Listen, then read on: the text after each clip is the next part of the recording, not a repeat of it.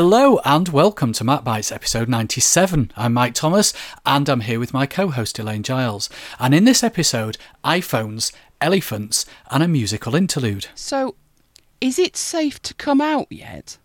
Come out of where? The bunker I've been living in to take cover from the impact of the great tech fail of 2014. Anyone's guess, but more on that later when you undoubtedly vent your spleen about it. You know me, don't you? Far too well. I do, but uh, first, we heard from Craig, who was writing in response to, it was James, wasn't it? Petrolhead 360. That's right. He was writing in response to, uh, to, to James's comments about his uh, MacBook Pro.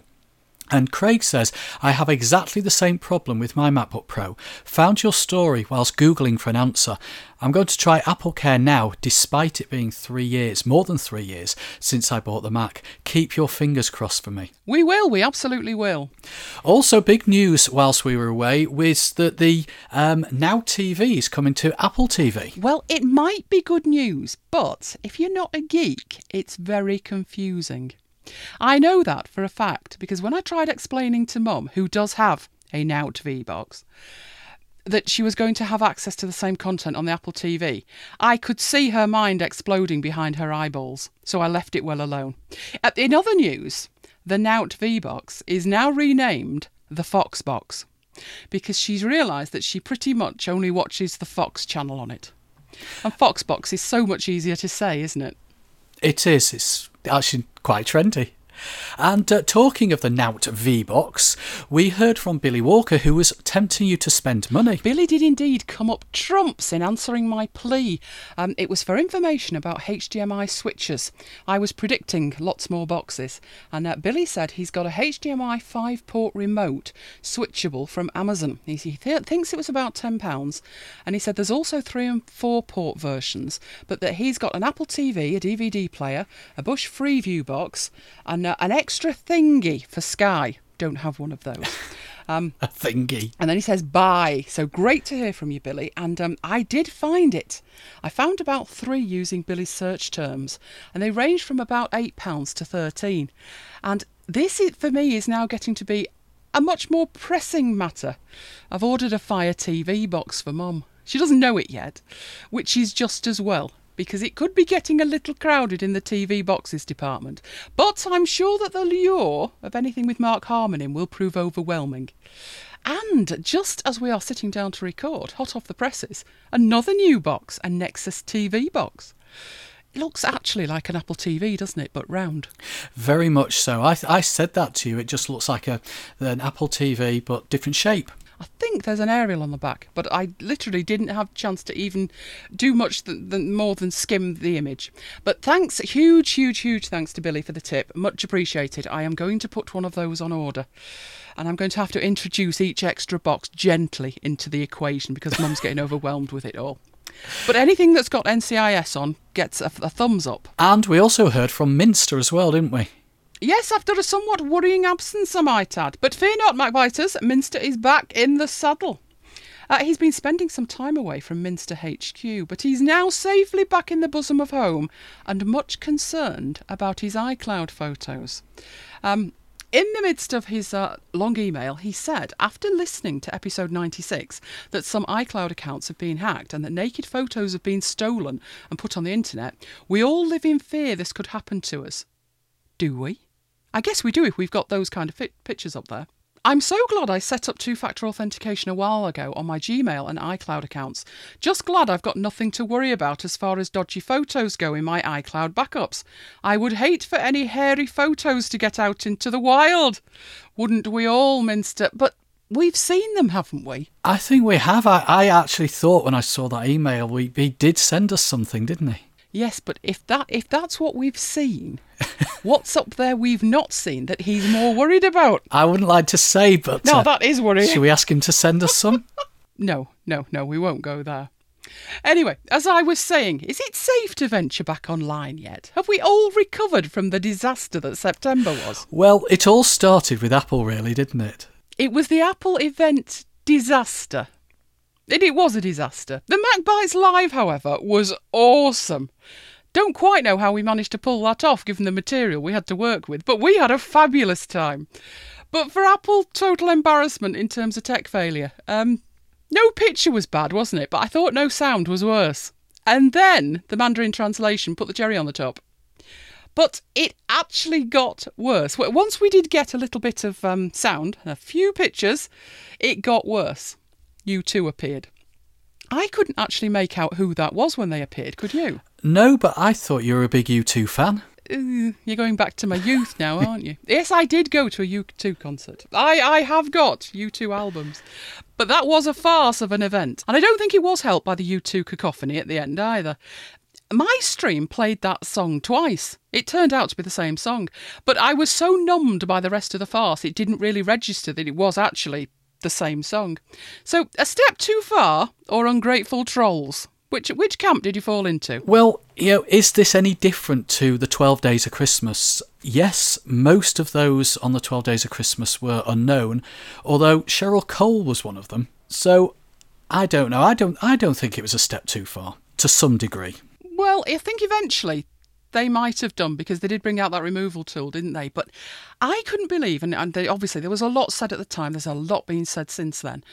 And nobody's kind of pointed out what to me I thought was really obvious that Bono is a really savvy businessman. Contrary to this public image he has of like an altruistic saint, he is a really savvy businessman, and that was a fantastic deal for U2. Um, I did have to see this bit later. I couldn't make head nor tail of it live. But during that agonising exchange with Tim Cook, Bono did make it clear that they, they, U2, were getting paid for this free in massive air quotes giveaway, with Apple picking up the tab. And I just sat there and thought, why? You know, not only paying the royalties, but also paying for this complete ad campaign. Why? You know, if Apple wanted to do something altruistic, put the price of your products down. Make a donation to charity or do something really altruistic. You know what we're all like. You know um, those weepies they run during the events. Yes. They could put well, they could do one of those. You know, they could actually do something about somebody in adverse circumstances. Um, a deserving cause rather than the bank of Bono.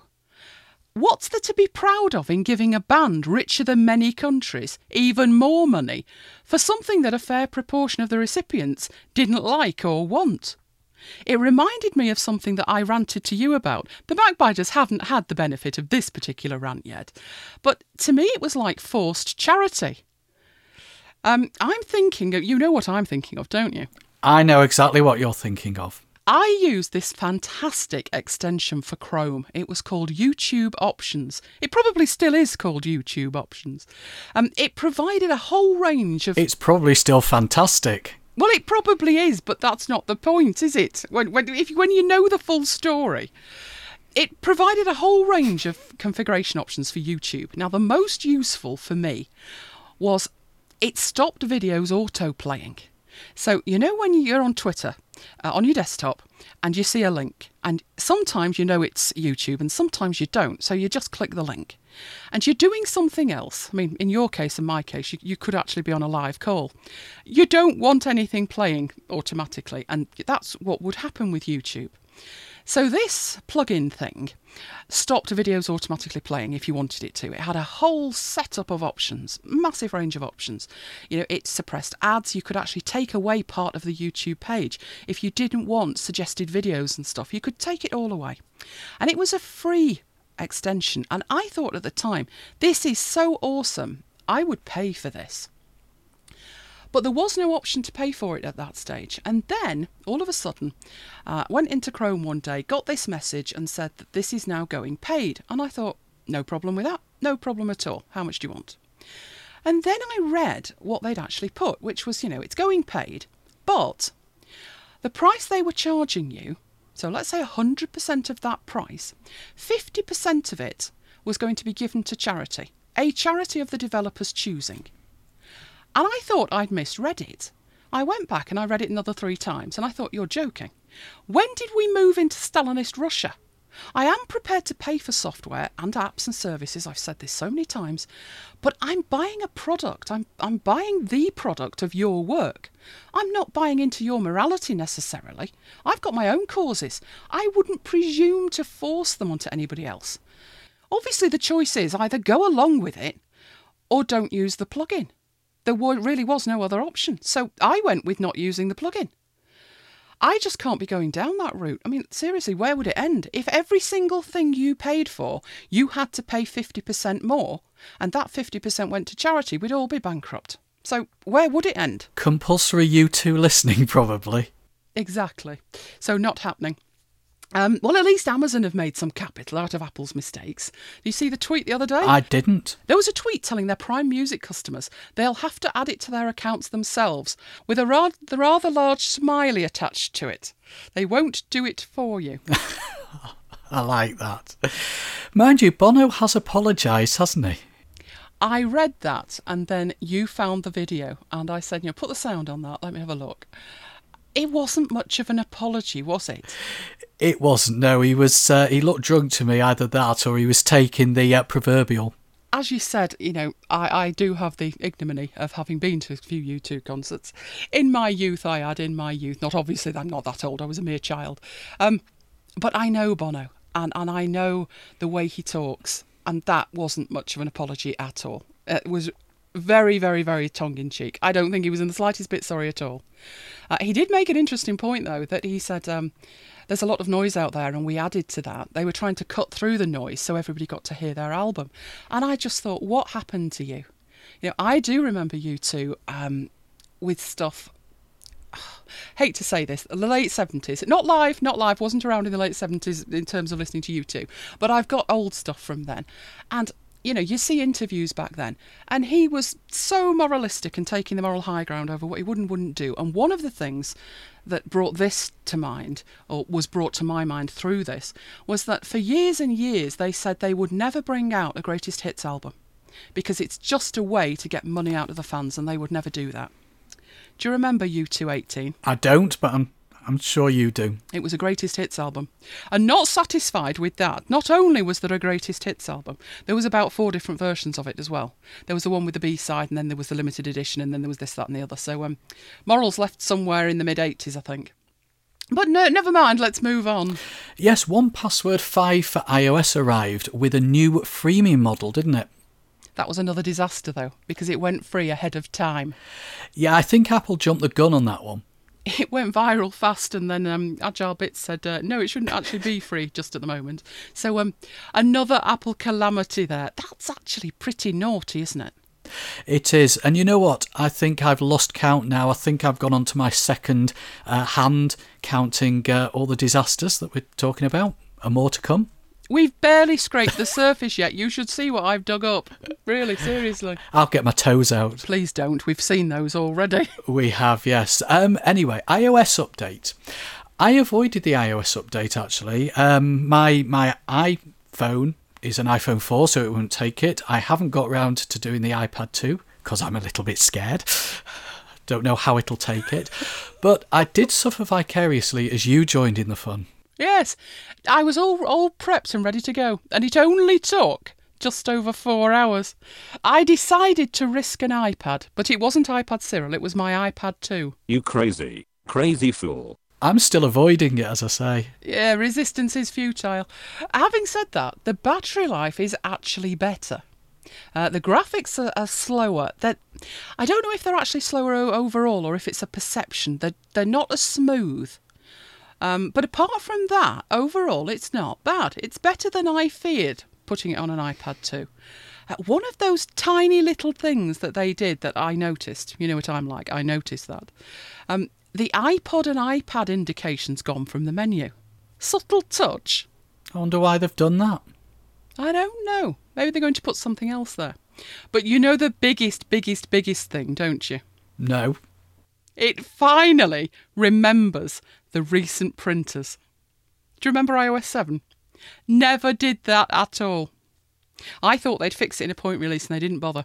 But now it does because I don't actually print from the. I don't remember. In fact, I don't think I've ever printed anything to paper from the iPad. But what I do use, um, I haven't. what's that thing called that I use all the time? Printopia. I do have Printopia running on my desktop, and I print photos, which is just a fast way of getting them from my iOS device to my desktop. And there I might crop them and then tweet them or something. Um, so I always have it set to Printopia on my main Mac. And on iOS 7, it never ever remembered it. And now it does. Happy to report that, that it does. But of course, with the sunshine comes the rain. Yes, they fixed that and they broke something else. This one's a classic. You know, when you go into the iTunes store, well, not iTunes store, the App Store, and you're looking for an app. So you go to the search box and you type something in. Yeah. Hopefully, it'll be something innocuous. Be careful what you type because it retains that search term. I cannot get rid of it. That box is now never blank. It was your fault, you'll be glad to know. Mine. Do you remember when we were looking at something and we looked at um, Whiteboard HD? Yes. Well, I typed in Whiteboard HD because it was something about mirroring your iPad to my iPad or something. So we both had to have it installed. And I didn't have it installed, but I knew I'd bought it. So I went and I searched for it. And now, every time I go in the App Store on that device, in the search box, it comes up with Whiteboard HD. I've deleted it and I've searched for other stuff. And I thought, well, if it's going to remember something, it will remember the new something. No, it remembers Whiteboard HD. It will not be told not to put Whiteboard HD in that box. So if you search for something, do be very, very careful because you've no idea when it might pop up at an inopportune moment, as it were. So that was another thing that I noticed that I didn't like. That's a bit silly because once you've searched for something and you've bought it, you don't really want to search for it again. No, I know that and you know that, but what Apple are thinking, heaven alone knows. But there were some other improvements as well. Uh, most notably, everyone seems to be getting excited about the improvements to Siri. I was perfect to start with. Of course you are. I particularly liked um, the individual do not disturb. Have you tried that one yet? I haven't because I haven't got iOS 8. Oh no.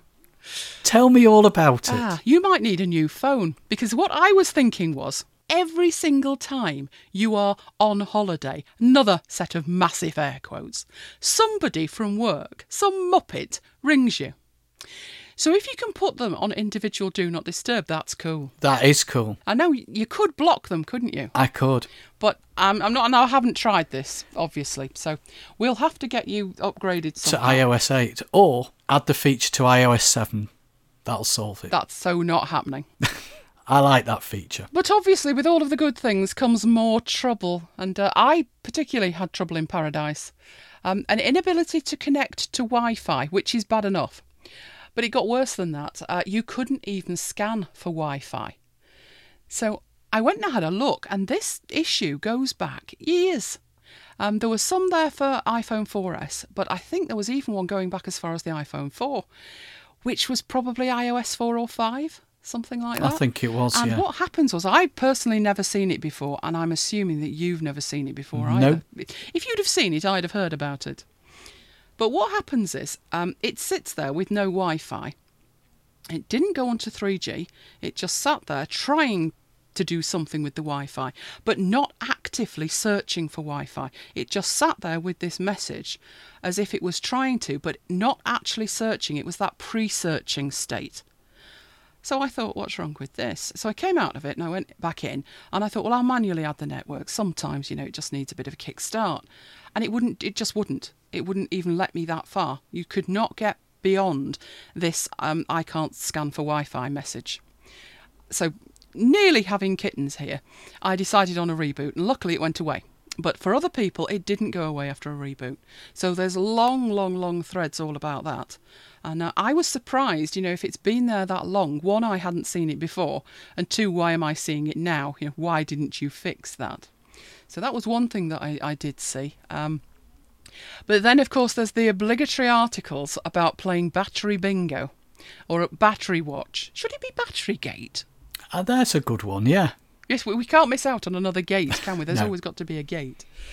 Um, yes, so I'll, I'll put a link into that article. It was telling you how you could boost your battery life because obviously these days there's so much going on in the settings and the configurations that it's probably doing a lot of stuff that you're not even aware of, and, and some of it you're not going to need. So if you turn it off, you get much improved battery life.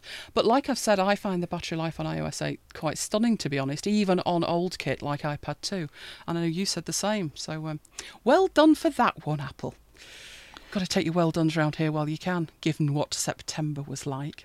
My battery on my iPhone, on my iPad 2's actually done done very well, but then I don't think I've used it much for the past three weeks. Yeah, well, it will do if you don't use it. No, I'm actually using mine and it's not doing too bad at all.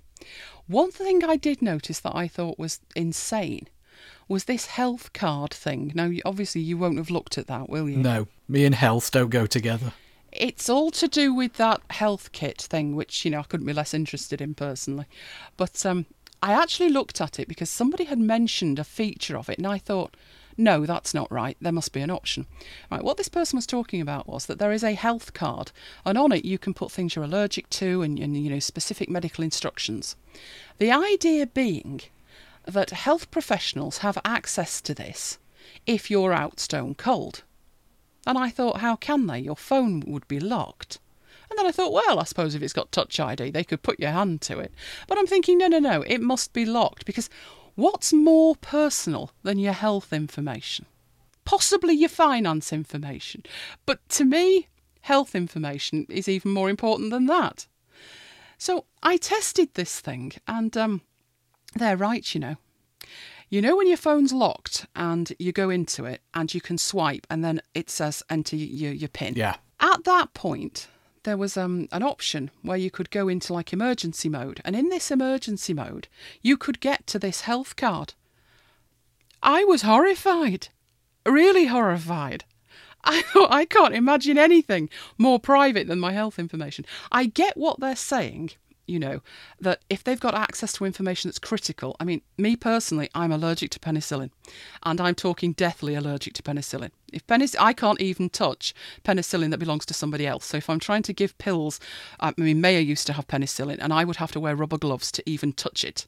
If I touch it, I'm going to have an attack with it. So I am actually really, really, that is really important. If I go any anywhere, that's the first words out of my mouth. Any anything medical, penicillin can't have it at all. Don't even bring it and sit it next to me. Can't be doing with it. So I understand, I appreciate how critical it is. It wasn't that kind of information I had a problem with. It was all the rest of the information that was there. There was virtually everything about you. Why you wouldn't walk round with that, you know, tattooed on your back, would you, letting people see it? So why would you let people see it on your phone? Why is that not an option to have that locked? Or even be really specific in terms of the actual information that's there? So I took the option with that of leaving it alone. And I thought, personally, for me, a much better way to give them the information do not give me penicillin would be to create a wallpaper and make it my lock screen and leave it on there. And then leave the other thing blank completely because I have no intention of using HealthKit whatsoever. Now I've actually said it, they're going to bring some out, some killer feature, some killer app, and I'm going to want to use it. But at the moment, I'm not touching it. So I think I would do it that way. And that way, I control the information. I don't like the fact that there was no control of that information. So nice addition if you're into that kind of thing. I'm not. Talking of that, it's it's actually sort of along similar lines. One of my colleagues said the similar thing that you know that ice system where you're supposed to put ice into one of your contacts on your phones as an, an emergency number. Yep. Well, he was saying that if your phone is locked, then how can they actually get to your contacts? So you should just create a wallpaper and put your emergency contacts on the wallpaper. Yep, exactly. That's the kind of stuff I would put on that wallpaper. I wouldn't particularly want people to have access to my phone, and I don't actually know. In this country, that would be really fascinating. If you are incapacitated in some way, shape, or form, and you have an iPhone with you, and it's locked with a finger lock, you know, pr- fingerprint ID, are they legally entitled to put your finger on it and open it? Good question. They they don't have your permission for that. It could save your life, or it could get a loved one to you. But on the other hand, it is your private device. It's going to go to court at some point, that isn't it? Definitely. Well, watch this space for news of the imminent litigation on that point. But um, that was certainly something that uh, confused me. Um, I did think the family sharing was cool though, but I've not activated it. Did you even look into that? Not looked into it, no, but then I haven't got iOS 8. We keep coming back to that, don't we? Hmm, Maybe I'll stick- is futile. You get there in the in the Maybe. I'll stick it on the iPad for the next show. I think you should. You should you should be a crash test dummy for me. Yes, it was the family sharing and um, what's included and what's not included. And one of the biggies is that the in-app purchases aren't included. So I had a good old look at it, thinking would this be useful or not. And what it is, you have a family organizer who organizes the family accounts. The first thing that struck me was um, you can add five family members. I couldn't see a way uh, to to not have a credit card on it that there is a central credit card. I'm assuming the idea is that you add children and then you know you control their access to it via what they buy. But I'm thinking, well, can you use the credit that's on your account or does it need a credit card? And I couldn't work that out. So if anybody out there has actually done that process, does it actually need a credit card? It seemed to, but you never know, maybe it wouldn't. And um, then there was all this business of child accounts and adult accounts and being 13 or over. And I got involved in it and I thought, you know, your average person, you know, again, not a geek, is going to get so confused with all of this. And I had questions I couldn't find answers to either. Like, um, if one person bought something, whose account does it, it, does it actually belong to? Does it belong to the organizer or does it belong to that sort of sub account? Because these accounts are genuine accounts in their their own right. So all of the sub accounts are fully fledged Apple accounts. It's just that they're linked in some kind of way. So um, more research needed on that. But I had ideas that we could share stuff. But then when the in-app purchases weren't included, I thought that's not perfect, is it? Not by a long way. No. Especially when you think of apps like the Omni apps, where they're giving you an upgrade via an in app purchase and you can't share that aspect of it. So um, hopefully they'll improve that in the future. So they give with one hand and take with the other. Yes. I just found it quite a convoluted process, really. Um, and I was thinking, possibly, this is an unusual use for it. You know, we've been talking for years, and I do mean years, about iCloud accounts and Mobile Me accounts before that that couldn't be merged. That would be utopia for you, wouldn't it? Well, I was thinking, I wonder if this is sort of bordering on merging. Uh, if you've got apps that you've bought on two separate accounts, you could use this mechanism to link them together. But again, that, that brought into play more questions than I had answers for, which was if account number two has already got some purchases on it, does linking the account in this way give access to account number one to all of the purchases from account number two? And I'm thinking possibly not, but again, I just couldn't find enough information about it. So maybe one day they'll do the decent thing and just make the whole thing work. That would be nice. Did you do the iCloud Drive move? Hmm. I filed that under what were Apple thinking. I found that completely disjointed. It did offer to upgrade me, but I'd already been warned from several independent developers not to do that. So when it came up, I must admit, I read that far more carefully than I would have done if I hadn't have read the um, independent developers' advice. And then as I was reading it, I noticed that iCloud Drive was already available for Windows users but there was a six to eight week wait for the Mac users. So, back to what were Apple thinking? And then, as if it couldn't get any worse, I elected not to do that. I left everything be. Um, then this story broke about complete data loss. You know that message you get when it says I think it's uh, when when you reset it, isn't it? You reset your settings, but a message comes up and it says, and they actually do tell you to do that. Often they say, you know, reset your settings, and it'll sort out an unrelated problem somewhere else, and it does. I did that once. I had a problem with O2, and they came in and said, what you need to do, just reset these settings, and I was like, are you sure? I, you know, I'm not going to lose anything. And they said, no, it'll be fine. And I went in and I reset the settings they told me to, and it was. It was absolutely fine, and it solved the problem. Well, when you're doing this, uh, all your iCloud documents are vanishing unceremoniously. And I thought, you're joking. I thought that was compounded by Apple's insistence that iCloud remains this covert location on your local drive. You know, like Dropbox, you, you know where your Dropbox Yeah. folder is, and you can go into your Dropbox folder. And if something catastrophic has happened with your Dropbox folder, so you've deleted something and that has like worked its way around your system, you can probably still get that back from somewhere. But one of the tricks that I know I've used for people, clients really, who, who they they've done that, and then it's like, oh good grief, I've lost the thing, and no, I didn't have a backup. If there's another machine like a laptop that they've not had turned on since the crisis, if you turn it on with no network uh, configuration on it, it won't synchronize, and you can extract the stuff from that machine. But because Apple insists that iCloud is, is this sort of hidden thing that you you don't need to see it, don't look at it, don't play with it, um, you're pretty lost. You are. You'd really have to know where to go look. I suppose the best option for most people is going to be a time machine, but I personally don't do that. I think I've explained, well, I've definitely said before I don't do it. But the reason that I don't do, use Time Machine is because I would need more control over when it's doing its backup. I don't want it to do that in the middle of a webinar. I don't want it to do that when I'm in the middle of some sort of editing video, which is really processor intensive.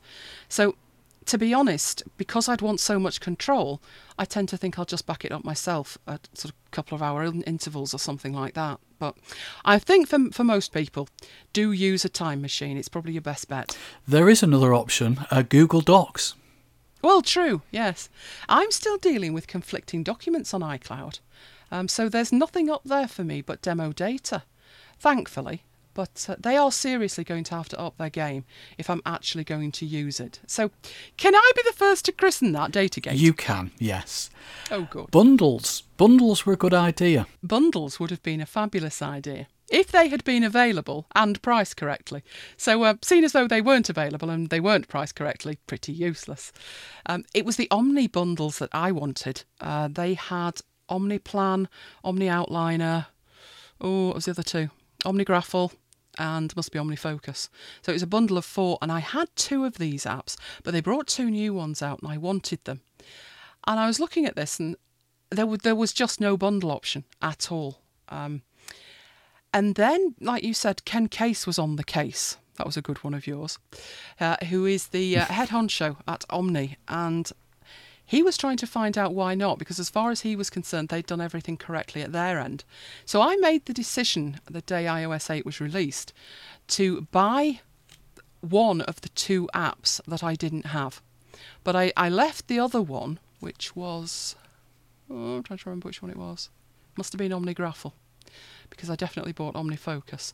I left this one app on the basis that when this bundle was available, I could save, I think it was about £32 um, by waiting.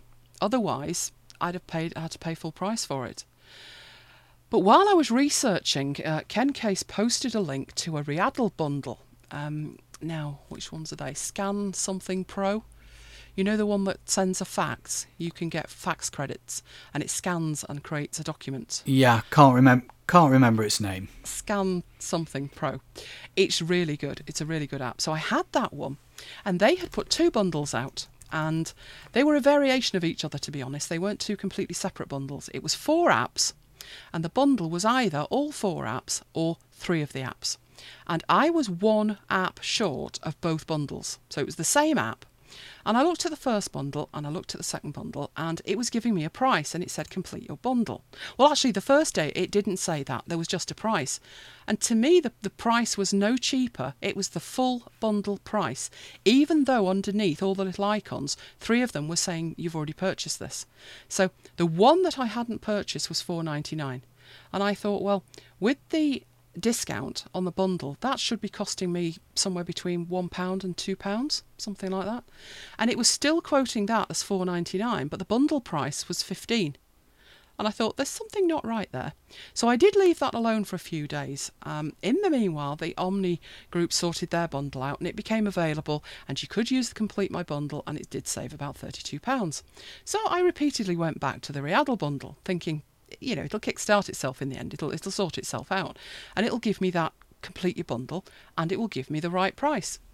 And it doesn't. It's still saying ten pounds forty nine for one bundle, thirteen ninety nine for the other, and I'm only missing one app at four ninety nine.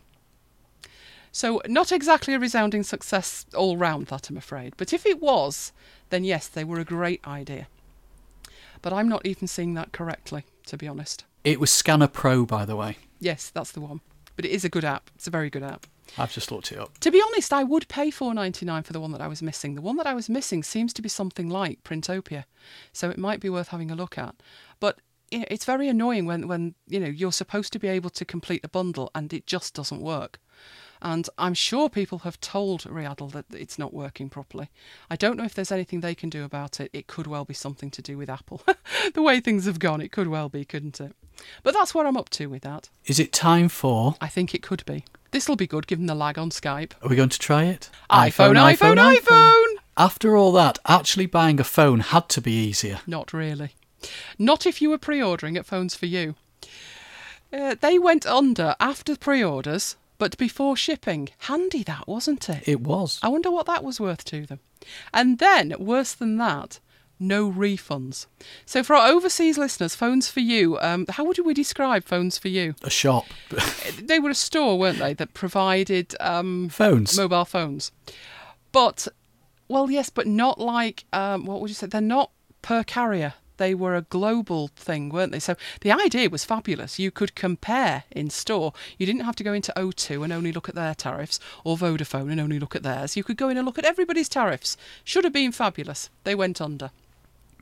Um, but the most shocking thing was that they then announced well, they first they said there'd be refunds because obviously they're not shipped anything. And then they said no refunds, which I thought was criminal. Uh, their official line on that was contact your credit card company and they'll refund you. I mean, seriously, we all pay for that. All of us pay for that. You should not be able to get away with that. But that was that was their official line. Contact your credit card company. Now, I mean, you had to do that once, and it's not an instant thing, is it? It takes a good few weeks to get the money back. It does. It does. And then to add insult to injury, the the company uh, included all the customers' email addresses in the to field of the email that they sent out rather than the hidden BCC field. And that actually backfired because it then meant they could start, all the customers could start venting their frustrations through reply to all.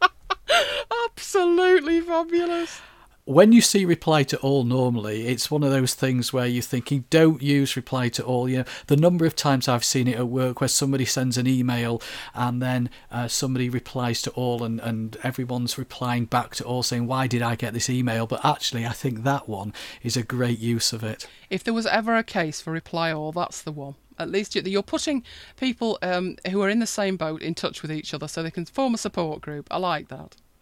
And then Carphone Warehouse came along, a knight in shining, shining armour, and said that if you're not going to get a refund from Phones 4u, then come and get your phone from Carphone Warehouse.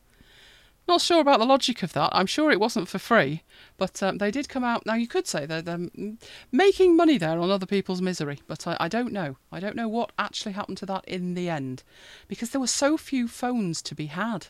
But in the meantime, I read an excellent piece in the Telegraph, and it was um, about that this Phones 4u debacle, and it was just generally bemoaning the state the country's in, and I thought it was the best piece of journalism I had seen in years. So I'm going to put a link into that. It's only sort of tangentially relevant in terms of Phones 4u, but it is well worth a read, absolutely.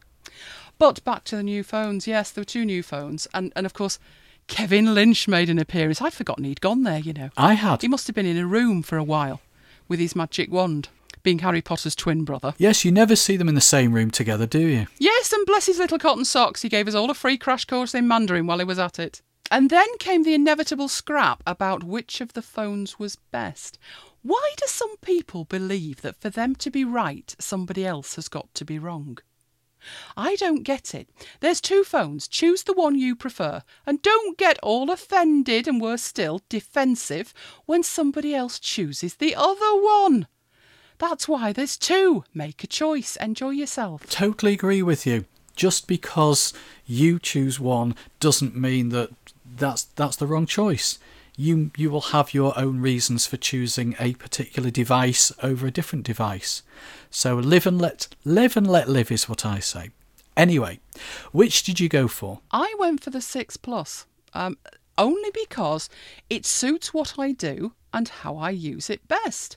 But as I've said, your mileage may vary, and that's great. Buy the one that works for you. So you've got big pockets then? Ah, now that takes me back to a, a rather, I didn't think so, but everybody else assured me it was, shocking announcement I made at the Mac Bites Live, because that was the initial question, you know, will it fit in, in a, my jeans pocket? And I announced that I don't own a pair of jeans. I have never owned a pair of jeans. Of course, the upside of this is I don't have to worry about pockets and the size of them. Didn't Nickintosh speculate about what you wear? Oh, ha ha! I think crinoline petticoats it was, I believe. Anyway, I decided to buy. That was when the fun really started. I was up at an ungodly hour for me. I think it was about seven o'clock. I don't work well at seven o'clock. Sadly, by eight o'clock, the site wasn't so prompt. So um, I briefly touched on this on Twitter, but I've had so many people come back and say, "Do tell, do tell, what what happened?" Well, I suffered the agonising 40 minute refreshing machines and devices wait that everybody had, and then finally the site appeared. Sadly, on all the devices at the same time, so I was a bit uh, overwhelmed then as to which one I should use. But I managed to think, no, it'll be the iMac, and uh, I added my phone to my basket. And you know where it comes up at the bottom and it says, You have ordered this, put your credit Yeah. card in, da da da da, and the delivery date is. The delivery date was the 19th of September. What could possibly go wrong? So I clicked buy. I'd put all the credit card details and everything, and that was the last option.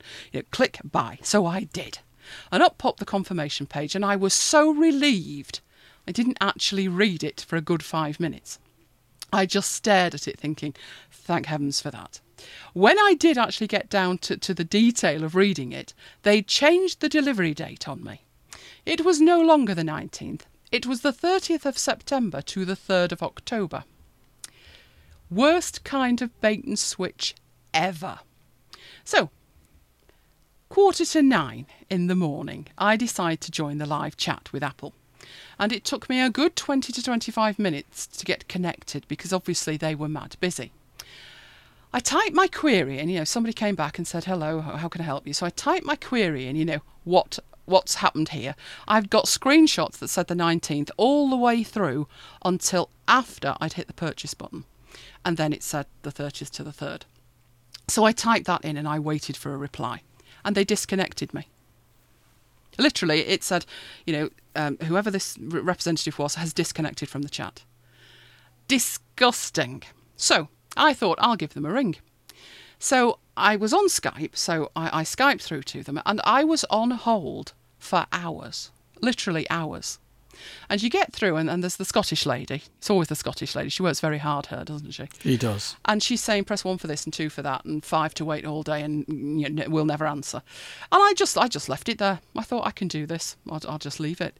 Now, must admit at that point, you know, most people would maybe not have the patience, not have the ability because they're at work, uh, or not have the money. It's nine pence a minute. Nine pence a minute to talk to them about a mistake that they have made. Now, I wasn't concerned about the nine pence a minute, even though that adds up if you're on there three hours, trust me, because I intended to bill them for it, so I wasn't worried about that. Uh, but it wasn't answered, and I literally then had to do some work, so I had to give up on that on the Friday. But in case you're wondering, you know, well, what's the point? I got to agree with you, to be honest. What was the point? Uh, just to be annoying. But my, my real concern was the Apple Care. I had ordered Apple Care at the same point I'd ordered the phone. And the Apple Care traditionally runs from the purchase date of the Apple Care or the phone. And that purchase date is not the date you get it, it's the purchase date. So it could well have run from either the 19th or the day that they build the credit card, depending how altruistic they're feeling. Um, they're not usually that generous, to be honest. And I have had situations where I have had, was it the MacBook Air or an iMac that I had a problem with the Apple Care? I think it was an iMac. Honestly, can't remember. I had an iMac, and let's say this iMac arrived on the 12th. I thought, oh, I, you know, I need to sort out my Apple Care on that for the 12th. So around the 5th, I, I thought I'd better deal with that. And I, I logged on to find out that, that I was out of um, my year's guarantee a couple of days before. And I thought, can't be. Didn't arrive till the 12th. And then I thought, ah, it was the date of purchase. So you only have up to that date of purchase, which could be, you know, you know, they do have backlogs of five, six weeks. That's ridiculous. So I did ring them and I sorted that out with them. But since then, I've been very careful about when I buy the Apple Care.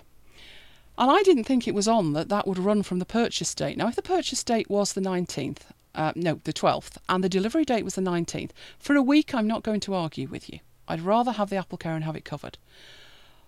But in these circumstances, where I, I still hadn't actually managed to speak to anybody at this stage, spent a shed load of money, but not actually managed to speak to anybody, I was thinking if it doesn't arrive till the 3rd of October, you're looking at three weeks there, and I'm just not having that. Plus the fact, if it was going to be that long, there was also the midnight dance to collect in store before the ordered iPhone actually arrived. You know, when they do the stock inventory overnight and then they make a few iPhones available? Yeah. I thought maybe I might be tempted by that. And I thought that gives me a problem with the Apple Care because the Apple Care will be attached to the phone that hasn't arrived yet and not the one that's in my sticky little paw. So I needed to speak to somebody about that. It wasn't all about being awkward, honestly, although that did have an appeal. So um, there was the Apple Care issue. There was also another issue, which kind of related to this whether I ordered one the, via the midnight thing. Potentially, the credit card bill was going to need paying before it was possible for me to return the phone that they were supposed to be sending me. So at that point, I may have had to have paid f- for two phones. And yes, they'd refund me, but in the interim, what do I do? Not pay the credit card bill and leave it racking up interest and send Apple the bill. That was appealing, trust me. Or pay both and then be in credit to the credit card company. And neither of those particularly appealed. So I'm thinking as I'm sitting there, it might actually be better just to cancel the Apple Care and then buy it again once I'd got the phone, should I ever get a phone. But that had its own problems because you risk not being covered for a certain amount of time. And it's Apple Care Plus, so it's not really. Obviously, you've got your year's guarantee. It's the accidental damage cover. There's no point paying for it after the event. So, a busy weekend ensued, and the following week I thought, no, not going to let them get away with it. I'm going to have to talk to them. So I rang again on the Tuesday and I spoke with a representative. And I explained all of that. And it took me quite a while to explain it because he didn't seem to have much idea of what I would say is common sense. These are the practical problems that your purchasers have got. And as far as I'm concerned, you're Apple and you should know that. And you should have answers there instantly yeah, when you can be bothered to answer the phone. Anyway, uh, after being persuaded, he offered to extend the return date for the Apple Care to 30 days. Now, you do have the right to cancel within 30 days, but that's not the same as returning it within 30 days. At that point, if you have 30 days to return it, then it's not actually kicked in. So I, I said that was okay. And um, I asked, obviously, what the heck had gone on with the order and all of that. And I asked for the, the confirmation in an email. So, this 30 days extension he was allowing me, I asked for that in an email. Obviously, I did. And he agreed to that. Now, I know from previous experience with Apple Care, it can take a few hours for an email to come in. But nothing on Tuesday, nothing on Wednesday, nothing on Thursday. And then it was Friday the 19th. Yes, that was iPhone day. And I was not a happy bunny. Worst day really for me to ring them, wasn't it?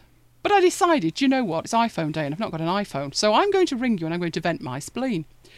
Because at that stage there was no way I was getting a phone either, according to before October, according to the shipping. So that had slipped nicely to the 3rd of October.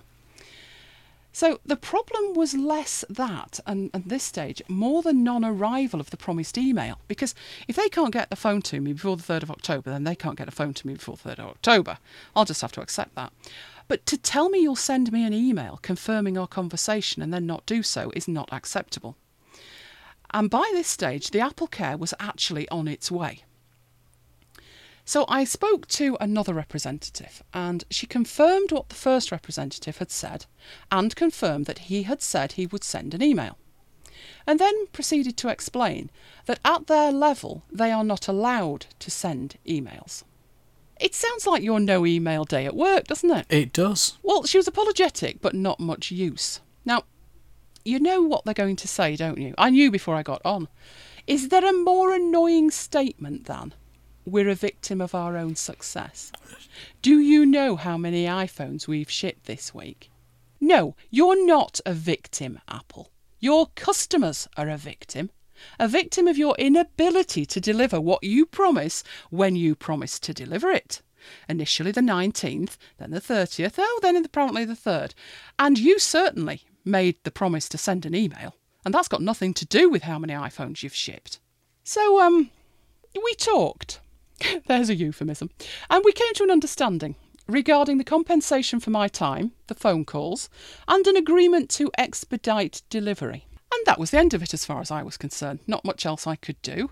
Wait for my phone. One hour later, so this is the afternoon of iPhone day. We're all still following along with this, aren't we? Oh, it's like Jackanory. We are. Well, I am. One hour later, after I'd had this conversation, I get an email from Apple. And it said, you know, update your order. And I thought, what's this one? I thought you couldn't send an email. So I read it and I read it again. And after I'd read it for the fifth time, I thought, oh my word. This email said, and, and I quote, the original estimated arrival date of your phone has been changed. It has been changed from next week. And I thought, next week? Is this Minster? Next week?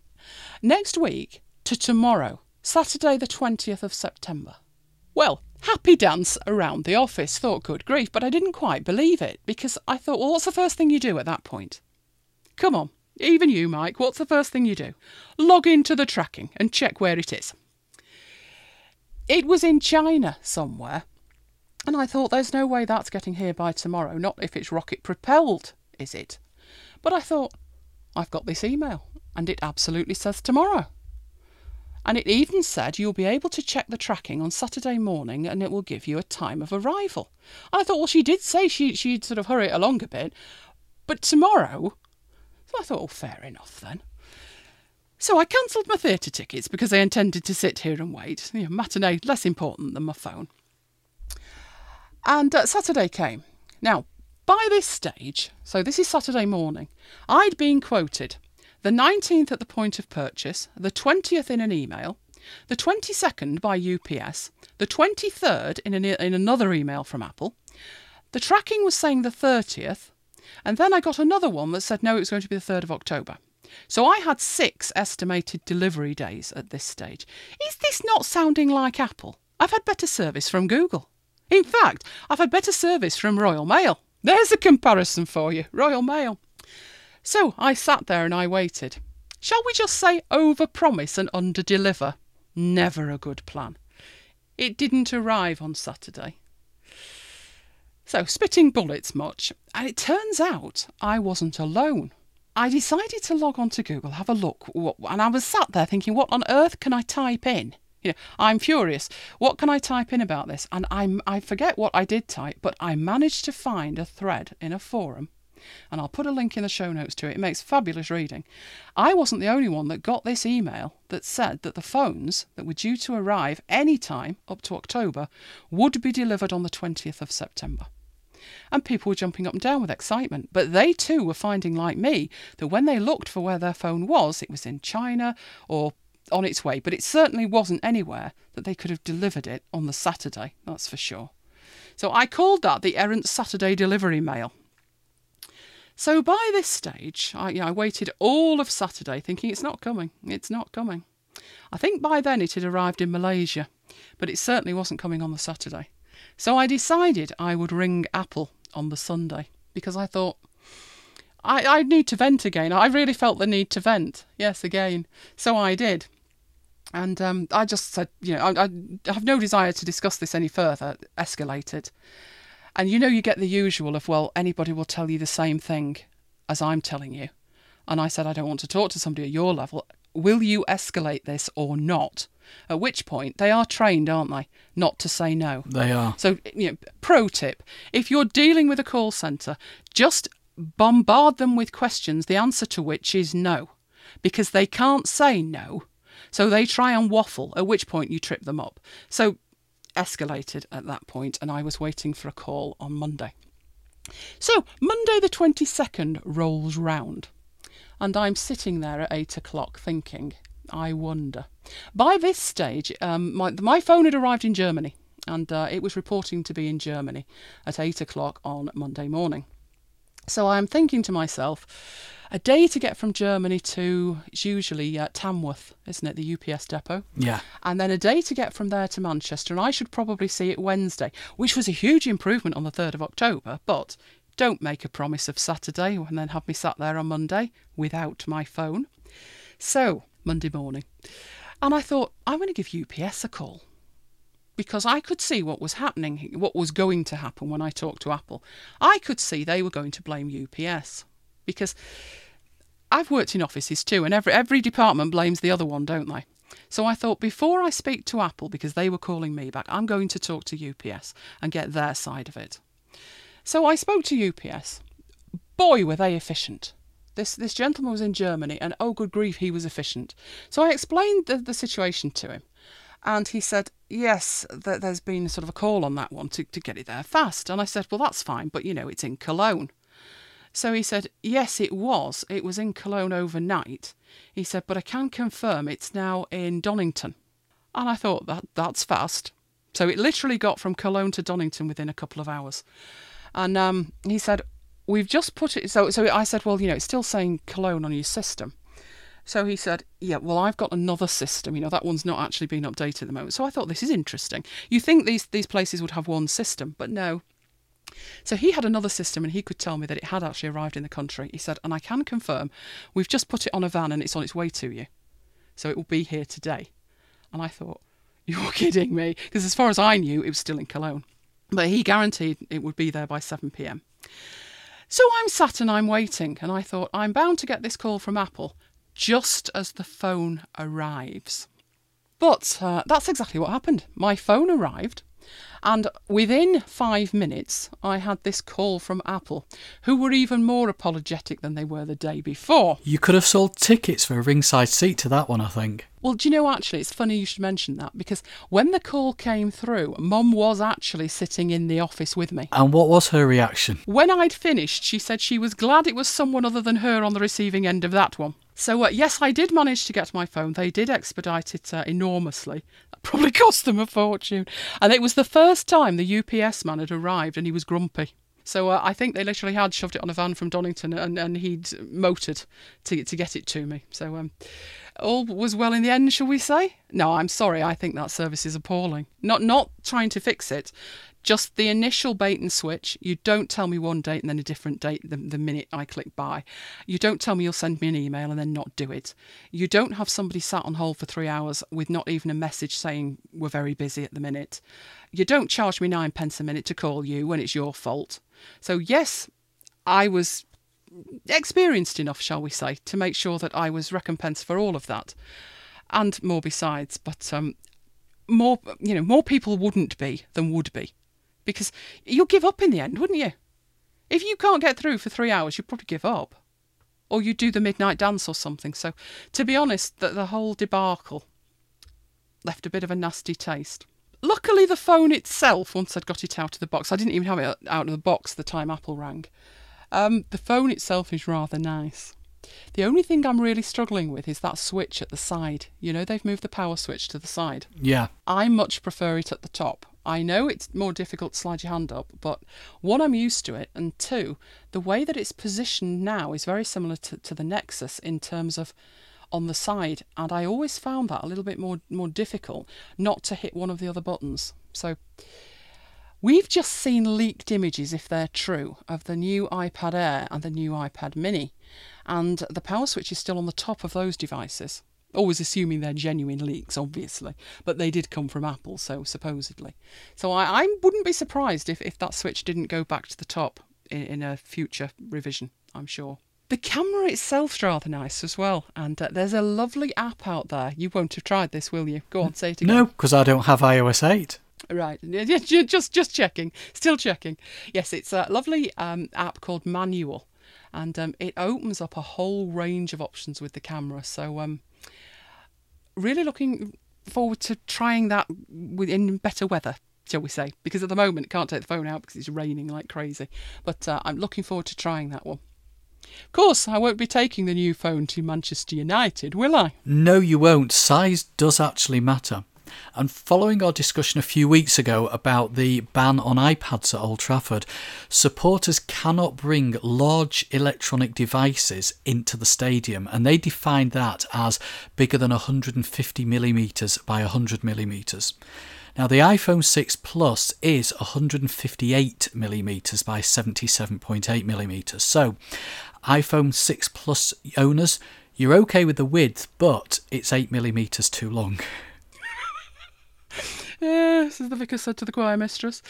Well, I, I'm not thinking they'll be stood there with a ruler, but you never know. You never know. And then, of course, there was the annual scare story about the new phone. There always has to be one, doesn't there? I'm thinking there's an opportunity for Samsung to sponsor some of these videos, you know. Yes. And yes, this scare story followed the usual life cycle of the annual scare story. The cavalry arrived in the form of Apple Insider. This was all to do with Bendgate. Yes, but that's the price that you pay for getting a phone made from the thinnest piece of aluminium, as Johnny would say. Maybe all these people are wearing hot pants, you know, and that's what's causing the metal to bend. I've never actually put any iPhone into my back pocket. I have put it into my front pocket, but I've never put it into my back pocket because one might get stolen, and two, knowing me, I might actually forget and sit down on it. and guess what, folks? If I try and bend my iPhone 4, it'll shatter. And also, if it's such a problem, why haven't people returned them? And why are Apple still selling them in their millions? To me, it's a bit of a non issue. Obviously, if I had sat on my phone and bent it, then it would be a different matter. Yeah, and then there was those two British kids. Words fail me. If, if, for anyone who managed to miss this, don't know how you managed that, but if you did, it was two young British kids. I think they were 15 years old. Put a video of themselves up on YouTube, going into an Apple store and deliberately bending a phone. I'd have prosecuted them. Well, if I'd have been the parents, I'd have murdered them. But you know, I would have prosecuted them. What's the difference between that and you know going in with a hammer? Because you could probably break an iMac with it if you really tried. Very true, very true. Yes, but not satisfied with Bendgate, we then had Beardgate. I'm loving this. How many's this? We should be keeping a count. It should be like drink, like a drinking game. uh, for anyone who doesn't keep a close eye on all this rubbish, I'm not making this stuff up. Really, I'm not. Beardgate was closely related to Gapgate and Seamgate. Apparently, there is a hairline gap in the casing that's trapping hair and beards. You're kidding. I'm not. It hasn't happened to me, but then I don't have a beard. You do have hair, though.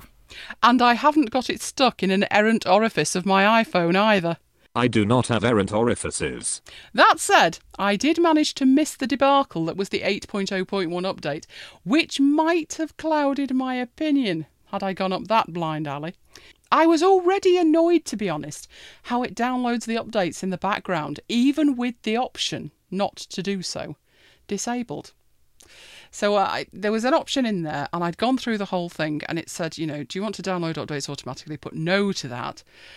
And it did, which exacerbates the whole, wait for it, space gate issue um, of needing over 5 gig free to do an over the air install by this stage, can I just say, it's like a review of the month, this, isn't it? The apologists were by now struggling like never before to defend Apple.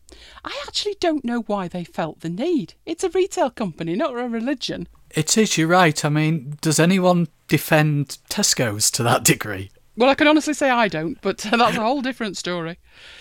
Um, as I said, I didn't do the 8.0.1, but best advice was to restore it via iTunes, which Sounds lovely, doesn't it? It sounds like here's a get out of jail free card, away you go. But the last uh, iOS 7 point update, so the very last one, I put that on. I left it quite a while, but I put it on when I was preparing to, to go to iOS 8. And it was a nightmare. It did the old restore thing, you know, plug me in and restore me. Um, and I thought, this was only a you know a, a 0.0001 point update. Why would you do that? But it did. It needed completely restoring, and everything worked okay. I do have my backups um, encrypted, which means I don't have to put all of the passwords in, which would be a huge pain. But there are still little foibles that happen that shouldn't because well, I personally think they're badly programmed. But the one I'm thinking of in particular is once I'd done this restore, everything seemed on the surface to be working fine. But what wasn't was the Audible app has content in it. And when you've downloaded the content, the thumbnail lights up. If you haven't downloaded the content but it's in your library, it's like dimmed out slightly. So there was a lot of books in there that I downloaded and they were all fully lit up. So I knew what I'd downloaded. But the thing is, when you do a restore, all that content's lost. Now, that's fine, just re download it again. But you can't tell what's downloaded and what's not because it doesn't reset the thumbnails. So you look at it and you think it's downloaded, and the first time you know it's not is when you, you tap play. You could be out then with either an expensive data connection or no connection at all. And in my case, it was an iPod Touch that this was on, and I don't have a connection when I'm out unless I tether all the rest of it. And I think that's just if you're going to do that, you know, Audible obviously don't keep that in a part of its memory that doesn't get trashed when it's restored. If you're going to do that, at least reset the thumbnails. Give me some indication. Um, because it doesn't show as missing until you try and play it, which is terrible. So yes, um, what can I what can I call that? Audible Gate. That'll do. Audible Gate. Audible Gate. Well, was there any good news after that? Well, like I said, the phone's lovely. Battery life, absolutely stunning. Absolutely stunning. Um, I was shocked actually. It took uh, over three days and I'd, I'd used it about 11 or 12 hours. So the usage was 11 or 12 hours, and the standby was almost, it was over three and a half days before I could get it down to 1% because I wanted to do the battery recalibration. So the battery is absolutely amazing. And then there's the matter of a case. Clothes for MacBite Siri, you mean? My new threads. Yes, I looked at the um, because we didn't we didn't discuss that bit, did we? That was another debacle. The day it arrived, um, I didn't have the right SIM because I was moving from a 4S, so I had to dash out to O2, which handily is opposite the Apple Store.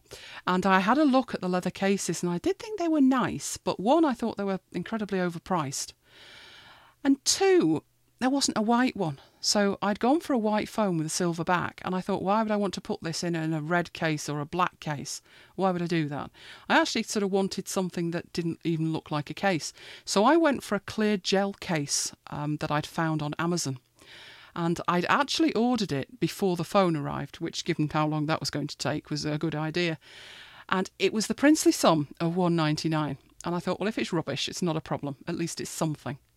And my first reaction when I took it out of the case, uh, out of the envelope, was, "This is not the right one. This must be for the six, not the six plus." But no, it was for the six plus. And um, by the time it arrived, I had ordered it before the phone, but the phone did get here first. It's awesome. It's absolutely perfect. You literally don't notice it at all. It must be less than a millimetre thick, but it takes off that kind of slippy edge that the phone has and you know at the back where the camera thing sticks out slightly. Yeah. This just is about the same thickness. So it gives you a flat edge to the phone when you put it down. And literally, it looks like it's naked. Sorry about that, MacBite Siri. But it looks like it's naked. And um, I just think it's awesome absolutely awesome. So uh, I instantly bought two more of them because I thought, knowing my luck, I'll have an accident with the case. but the case is absolutely perfect. So waterproof, covers up this seam. That's why I don't know about beard gate, hair gate, or any other kind of gate with the phone on the front. Um, so I'm not seeing that at all. And um, it's you know when you put these things on and sometimes they're just fractionally too big and they slip around all over the place. Yeah. This thing is perfect. The fit is absolutely perfect. So I don't know how they managed to do that actually because they were on sale like within hours of Apple doing the event. And seeing as though the stream of that went so well, I don't know where they got the actual specs from or, or, whether they had test models, but it is perfect. So I will put a link into that because it is absolutely perfect. And sadly, the craziness wasn't over at that point, was it? No, then there was the great OmniFocus fail of 2014. Is that OmniFocus Gate? I'm loving this. yes. You see, if you're using OmniFocus, you're probably already bordering on OCD at the best of times. So, not being able to get access to your GTD toys is enough to send you over the edge. And what happened was, brand new version of OmniFocus out. It's gorgeous. It really is very nice. And it came up to the weekend after iOS 8 came out, and um, they sent a tweet out and said, um, could be, you know, if you've updated, that you'll find that there's an expiration notice in it. And I read it and I thought, you've got to be kidding me. And I went into OmniFocus and they were quite right. A message came up and said that the um, the build had expired, and um, they'd made a mistake. You know, it, they admitted it was totally their their mistake. They'd left some code in there that referenced some other certificate or whatever, and the whole thing had expired. And they were um, they they did work very hard to try and sort that out. But that was weekend one, and I thought, well, not to worry. You know, I can I can use the Mac version. I can use it on my phone, so I, I won't get overly excited. The following weekend, so literally it was a, the Friday night. Um, there was another crisis with OmniFocus. Apple managed to balk a whole range of apps. And I think the message at that time, if I remember correctly, wasn't it no longer available for sale? I think it was. Or something like that. So you, they were saying there was an update there, and you couldn't get this update because then you're getting this no, no longer available for sale. And the thing was, it wasn't just Omni. That had happened to a lot of people. So guess what? Another fail on Apple's part, I'm afraid. And to be honest, like I said, the Omni Group worked wonders. Uh, the first weekend, they pulled an all nighter to um, do what they needed to do and put in this um, updated build, ask for expedited review, and it was sorted within about 12 hours. So um, impressive handling of it, but uh, the Apple thing, I think that did go on for a little bit longer, but eventually uh, that was sorted out as well. But uh, if you're an OCD GTD person, you would not have been happy those weekends, would you? You wouldn't know. And did I see another update to Evernote's interface? There is an update to the web interface on Evernote. In fact, I think it's a rule that every Evernote update brings a completely redesigned interface. This one is one of those minimal interfaces, which do have a place. I've got some apps like that myself, like Byword. But not every app needs to look like it's got zero features. I do understand with writing apps, but even there, it is optional. Evernote's as much about using your information as it is about squirreling away the various snippets that you found online or writing your next bestseller. So to me, hiding the majority of the interface just doesn't endear Evernote to me. When I'm logging into the web interface, I, I need to be able to get to the information that I'm looking for quickly, not stare at this blank screen which is pretty much what's happening at the moment. True, but I can see where they're coming from because it, it to me it looked like Word. Yes, but Word is intended with Word, you are intending to work with a single document about a single piece of information. You might be writing a letter, you might be writing your best your bestseller, but you're not generally working with I think in my case, 4,700 notes. So you're not working with 4,700 Word files at the same time. Word is strictly focused on single document creation or management. And Evernote isn't or shouldn't be. True. At least, well, at the moment, they, they are giving you an option because I enabled it, took one look and thought you must be joking and, and de- deactivated it. And I know you had a quick look, didn't you? I did exactly the same thing. Yeah. yeah. What I figured was if I go into to because I've got a, a couple of um, demo accounts that I use when I'm demoing, demoing Evernote. I thought if I go into every one of these accounts, activate it, give it five minutes, then deactivate it, maybe their stats will tell them that not everybody's loving this. So, if you've not had a look at the uh, web interface, do go and have a look. And uh, you should get a message inviting you to activate it.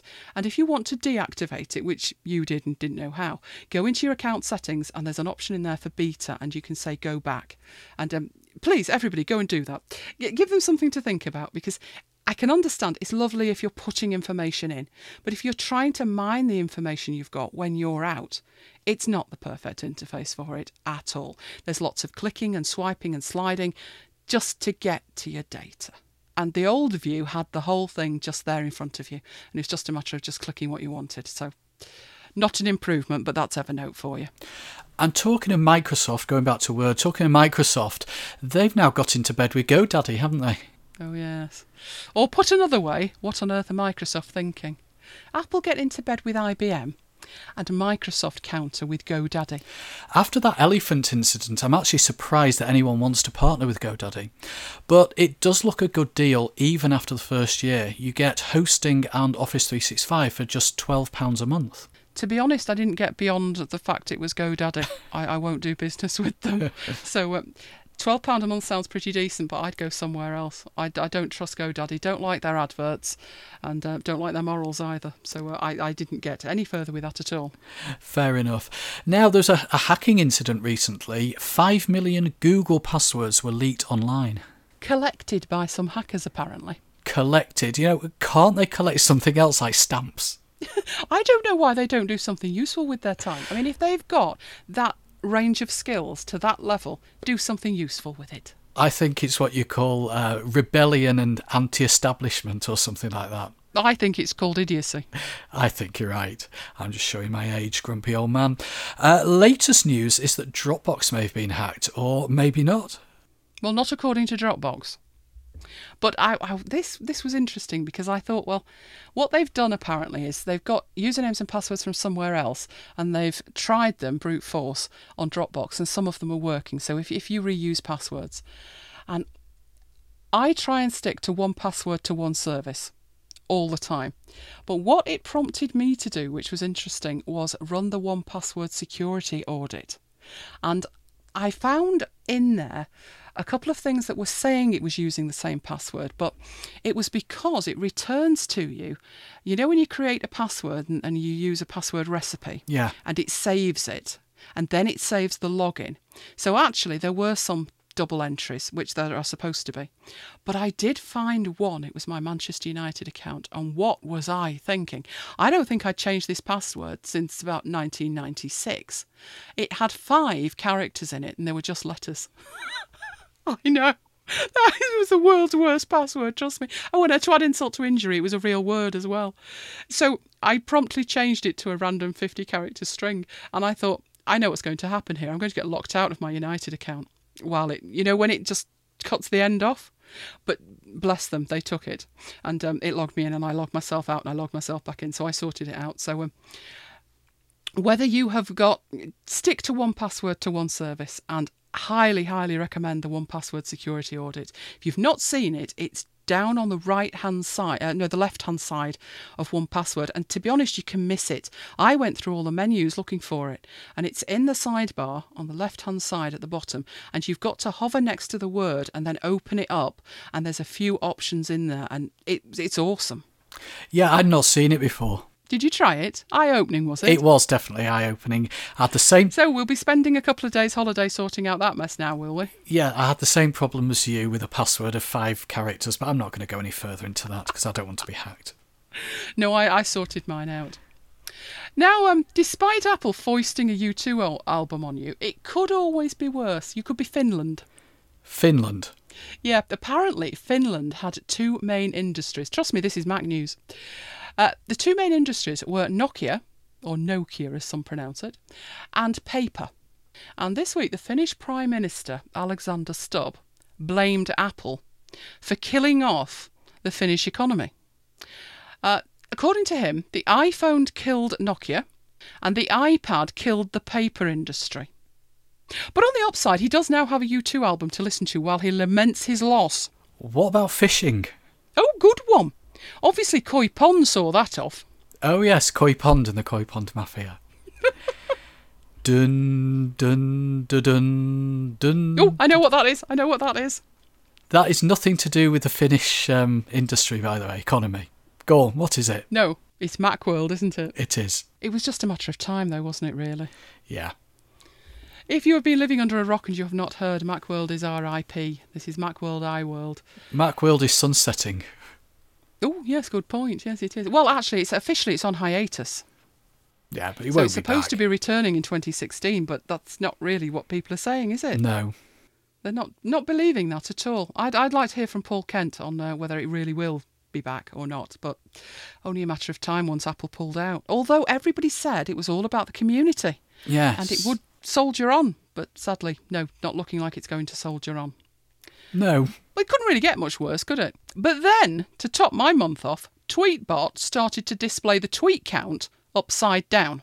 There's nothing wrong with that, my pommy friend. Well, no, as long as I could pivot my iMac monitor upside down. It's actually very, very off putting. It's very disorientating. You obviously you can actually see the number, but with it being upside down. So that that put the tin hat on my month, I'm afraid. So after all that, are you ready to do it again at the next event? Absolutely. So what we're going to get this time? We never got those reversible USB cables, you know. No, we didn't. Maybe that'll maybe that'll come. And a new Mac Mini, possibly a smaller Mac Mini. Maybe we'll see Kevin again, little Kevin Lynch, with more details of the Apple Watch. And then of course there's possibility of the big iPad, the iPad Air 2, the iPad Mini 3. Or do you think they'll rename it the Apple Pad? Oh yes, the Apple Pad. And another free U2 album. You put me right off now. I was really getting into the swing then. I was even thinking about the iTip, but you've put me off now. Oh yes. But uh, despite all the bad news that we've had, there were some highlights, weren't there, recently? I'm sure most of the Mac community were absolutely thrilled. thrilled about the Adobe CC updates, but actually they were pretty good. There were some very good updates. Um, do you remember when I did that live session extolling the virtues of all the iOS apps Yeah, and they killed them a couple of days later? yeah. Nice one, Adobe. Uh, they've updated them all again now. So uh, they're not the same apps, they've released new apps, but some of the features are absolutely stunning. And I think all of them are free. I think absolutely all of them are free. So they're, they're worth having a look at. Now, you might think you need a Creative Cloud subscription, but you don't. And even if you did, you might do to actually get in. You might need an Adobe ID, but you can get a free Adobe ID, and it does give you two gig of space. So to use these apps, you don't need a paid subscription. So um, some of them are really worth having a look at. They also updated the core Creative Cloud apps. And I got a, a message to update. It was about two o'clock in the afternoon, which was 6 a.m. in the States, and the servers had melted. So um, it must have proved very, very popular. But the updates are very nice. So if you've got a subscription, make sure you update because they they are free to subscribers and they are well worth updating. Maybe one day they'll match my expectations. Maybe. Maybe. One of the big updates is libraries. Um, so you can synchronize everything across your machine. So it's sounding like iCloud, isn't it? Only it does actually sync. Least said about. Yeah, then it, it, unceremoniously logged me out, though, actually. So I did have to log back in and sort that out. But if you are a bit hazy as to what they've done and what all these apps are and how to use them, they will be coming to MacBytes Learning soon. Soon. Within, hmm, what should we say? A few weeks. I'm not going to say next week, it only gets Minster too excited. But that wasn't all, was it? No, new software as well. RapidWeaver 6, finally to be released, 21st of October. How, how late was that now? A couple of years? Maybe more? I think so. But I noticed in the um, email about it, no mention of typed. Remember the Markdown editor they got all giddy about? I remember that, yeah. Nothing Yeah. about it at all. But it all paled into insignificance next to the best new app. I would say possibly of the year, which has to be Affinity Designer, which was released the 2nd of October. I have never seen such good reviews on the Mac App Store. I checked just before we came to record, and it had had 106 five star reviews and three four star reviews. Nothing less than a four star review. Now, this was the app that Ian mentioned to us in a mail a few weeks ago, and he was spot on. This app is awesome, and it seems everybody else thinks the same.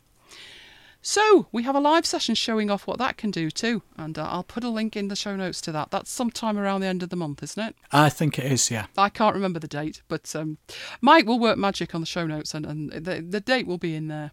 And having said that's the release of the year, I've not actually had eyes on BusyContacts yet.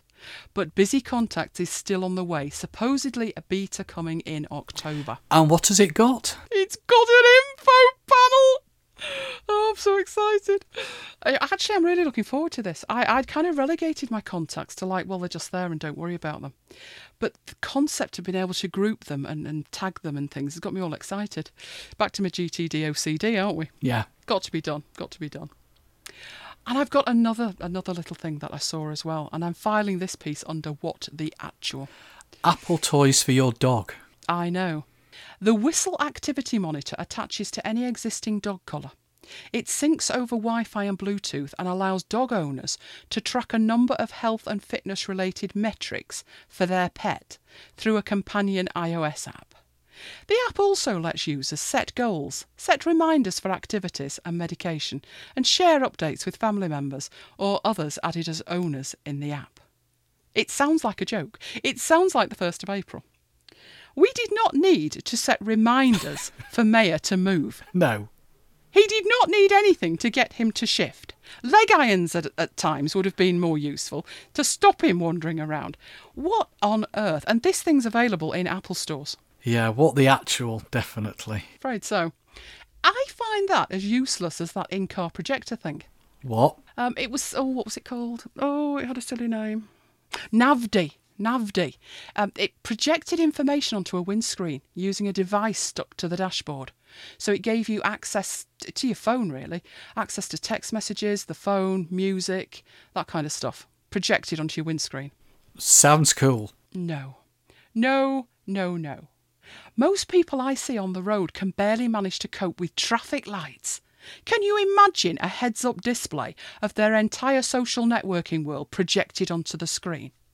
When you're driving, you're driving. That's it. It's one of the most dangerous things most people do. Not only in terms of your own actions and concentration, but watching what the other idiots are doing.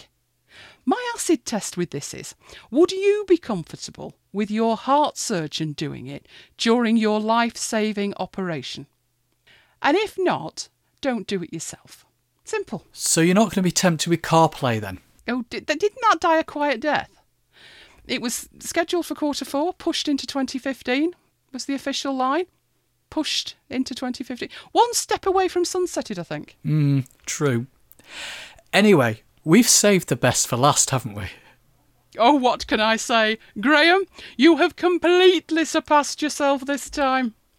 Hi, Elaine and Mike. I can hear the wails of despair now. All those hours spent on training, all that work gone into planning those webinars, and they come up with this, and it didn't even involve a spreadsheet or a graphics app. Firstly, though, I apologise to, to, the developer of NanoStudio for reducing his excellent drum pad and keyboard sequencer to a mere child's toy through the importing of one teeny sample. It's partly his fault, though. If he'd charged an amount appropriate to his software's capabilities, instead of a piddling £10.50, I probably wouldn't have bought it in the first place. It does demonstrate, however, the damage a few bots can do to both software and to the software developer's reputation. I must also apologise to Mike. The whole thing is him. Laurie Anderson was nowhere in sight. So, do we call it the Bot Bot song, or do we simply delete it and pretend it never existed? I won't be offended if it's the latter. In fact, I'd probably be quite relieved. Mercifully, it's very short, something to do with me being somewhat talentless and a bit lazy, and not wanting to push my luck too far. Finally, thank you for all the podcasts and webinars. I hope I'll still be allowed to attend. Graham. P.S. As far as I'm aware, I made up the tune all by myself. But if there's a copyright holder out there somewhere, I wouldn't worry. He'll be long dead by now. Someone will have shot him. Uh,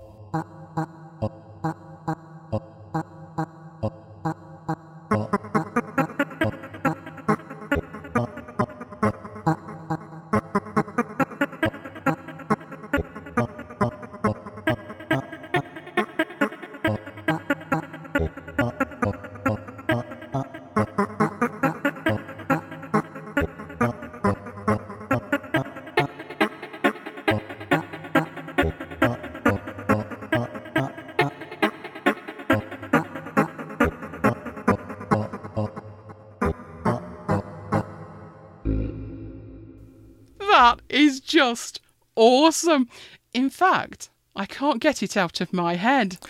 Well, there's the music for the end of the Apple event sorted. Absolutely. In fact, if Apple won't play it at the end, I think we should have the Mac Bites live. It could be our official theme tune. Excellent idea, excellent. Now, last week, after a week of lockdown, we opened the doors to the revamped MacBites and MacBites Learning websites. Both sites have a new, cleaner look to them. They're totally responsive, so look great whether you're looking at them on a Mac or a mobile device. They also look awesome on IE9 on Windows Vista. Handy. Yes. We've also added more content. We've got much more to come. The Mac Love Bites are on there, and all the fab comments and reviews from iTunes too. Fab comments. Are we blowing our own trumpet? I could blow my Vuvuzela instead. Please don't. Seriously, thanks to everyone who dropped by and commented via Facebook or Twitter. In fact, one eagle eyed MacBiter caught us in between sites. Darren Gilmore commented on Facebook. He said, Hi, I'm a massive fan of the podcast, and I wanted to ask why the website is requiring a username and password when you land on the homepage. There isn't any registration option, and usually the main page displays a chronological list of the podcast episodes. Obviously, the podcasts are available in iTunes, but I find that quickly visiting the website is much more convenient, and I hope there's a new episode soon. And to anyone who may have visited the site last weekend only to find it was down, it proved to be so popular, we took the hosting company somewhat by surprise and sent the servers into meltdown. And if you've not seen the new sites yet, then pop over and have a look. And that's it for this episode of Bites. As always, we'd love to hear from you, so send us your questions, your comments, and your queries by email to macbitesuk at gmail.com. Use the contact form on the website or send us an audio file. Leave us a comment on the show notes at macbites.co.uk, and if you're going there, you will see the brand new site. Don't forget to keep sending your love bites in get them featured on the site. Please leave us a review on iTunes, like us on Facebook, circle us on Google. Sign up for the newsletter at macbites.co.uk. Follow us on Twitter at twitter.com slash macbites. And you can follow me personally at twitter.com slash thomasmike. And you can follow me at twitter.com slash Elaine Giles. And you can follow me at twitter.com slash macbitesseries. And I've just said that whole piece without the Macbites teeth. Anyway. I was just wondering where they'd gone. Yes, they've gone. They've been put away for this episode. But until the next time, this has been Mike and Elaine bringing you Macbites. Goodbye. Goodbye and see you next time. We need to get them to enable two-factor authentication. Why? We don't want those pictures of you without your case going viral, do we?